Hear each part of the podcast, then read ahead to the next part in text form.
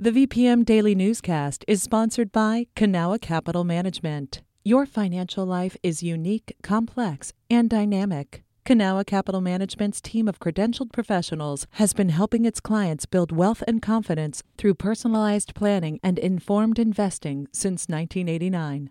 Learn more at cancap.com. That's K A N C A P.com.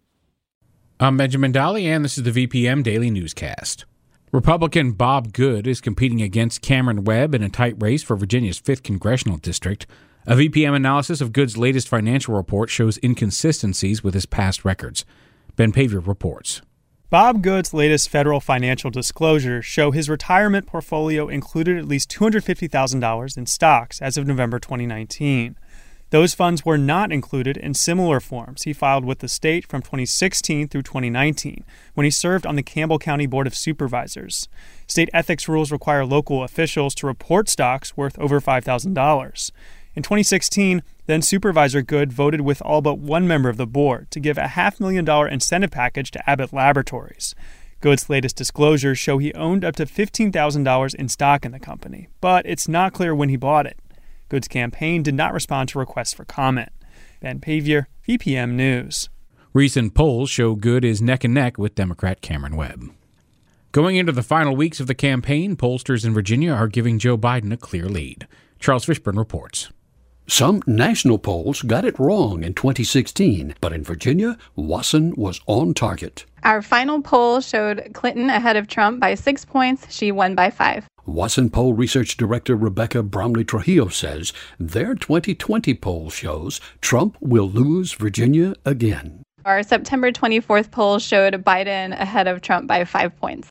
VCU's Wilder poll has been tracking the Trump Biden matchup all year. What we've seen is a, a, movement towards Joe Biden. Poll director Farah Stone says in their September poll, Biden was ahead by 14. But Bromley Trujillo says people are wary. Because a lot of people were wrong about 2016.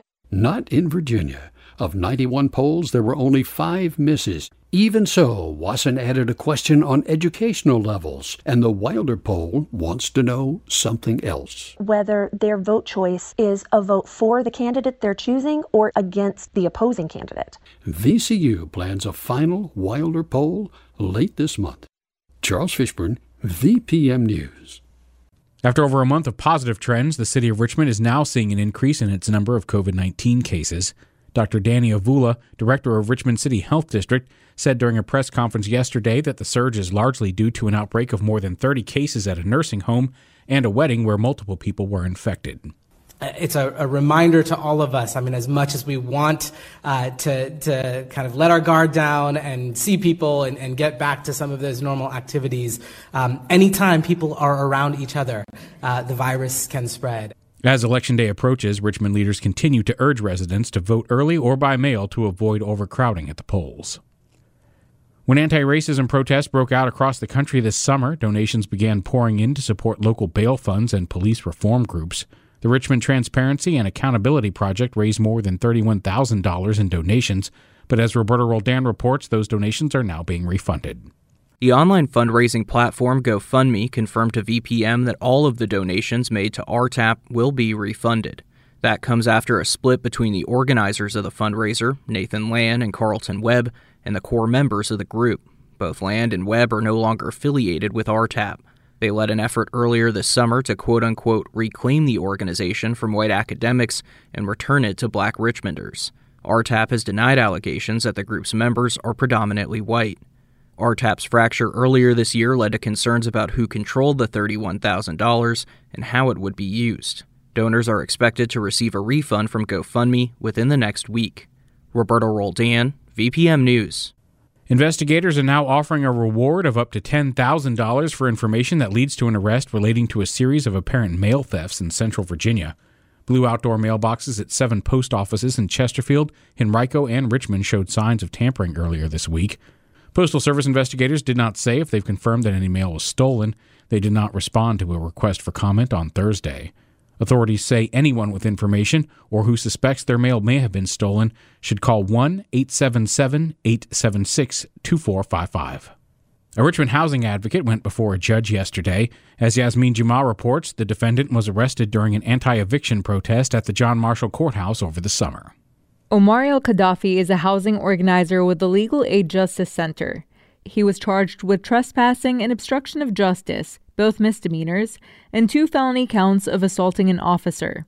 Al Qadaffi was arrested at the courthouse, where people gathered on July 1st to raise awareness about the escalating evictions taking place during the pandemic and to get state officials to do something about it. And then, next thing you know, you have the governor talking about putting more money into the rent relief program. You just heard that. And then putting more money into lawyers for people who can't afford them to deal with housing instability issues. Al Qadaffi will be tried on all four charges on a date that has yet to be determined. Yasmin Jama, VPM News. After weeks of debate, Richmond Public Schools released their new school day schedule this week. The changes focus on shortening the time students spend in front of a screen during virtual learning. For elementary and middle school students, that means the school day will end about an hour earlier. During a Facebook live stream, RPS curriculum specialist Autumn Neighbors broke down the new schedules. We heard the feedback. Um, our, our principals, our families, our teachers, um, we heard it loud and clear um, as we started the year that we needed to make some changes. You can read more about the specific changes the district is making at vpm.org/news. K through 12 schools in Virginia are getting an extra boost from CARES Act funding, more than $220 million. Governor Ralph Northam announced the federal funding on Thursday to support COVID 19 preparedness in schools across the state. Each school division will receive a minimum of $100,000 for testing, protective equipment, and sanitization, as well as technology to enhance distance learning. Virginia's Superintendent of Public Instruction, James Lane, called the funding critical for safe, high quality education for Virginia students. The pandemic has caused everyone to rethink plans for live events. The Richmond Folk Festival, which brought in around 220,000 people last year, isn't going to happen in the same way this year, but there is going to be a virtual festival online, on television, and throughout the weekend on VPM Music. Peter Solomon has more.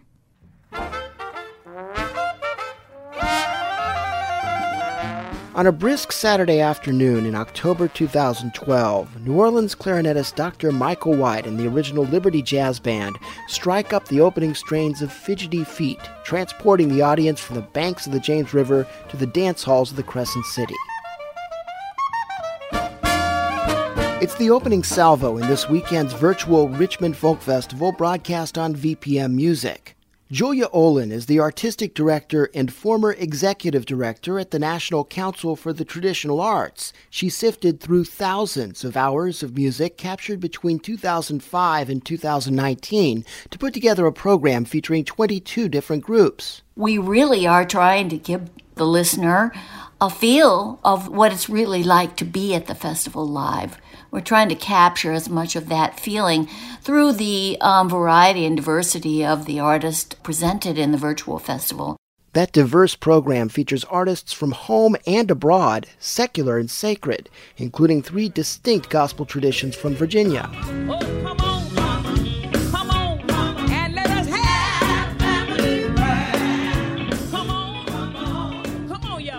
we included Maggie Ingram and the Ingramettes. Maggie Ingram was considered the queen of Richmond gospel. And then we also included uh, Reverend Frank Newsome, who sings old regular Baptist hymns a cappella. And he's from the coal country. And also the Paschal Brothers, again, an a cappella group uh, from the Virginia Tidewater that is heir to the legacy of great groups like the Golden Gate Quartet. So it's an African American gospel quartet style. Pray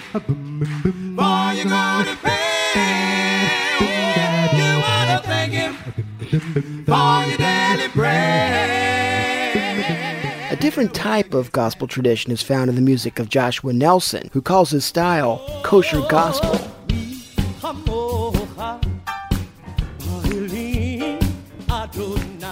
I can't talk about Joshua Nelson without a smile on my face because he's a melding of the gospel vocal style of Mahalia Jackson with traditional Jewish liturgical music. So He is singing gospel music in Hebrew. The Folk Festival always includes music from other countries and continents. This year's virtual lineup is no different, with artists from points all over, including Ireland, Jamaica, Africa, Italy, and Russia. For example, Altai, they're from the Altai Republic in Central Asia, part of the Russian Federation, and they were the first group to bring throat singing to the festival.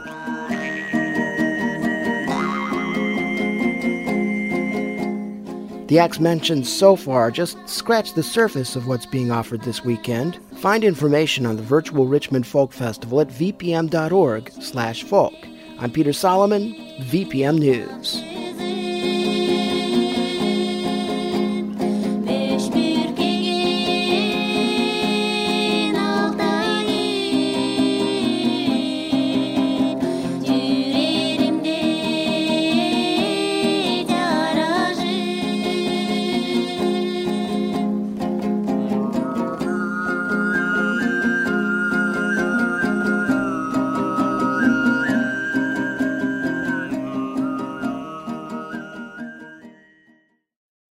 All the stories you've heard can be found online at vpm.org/news.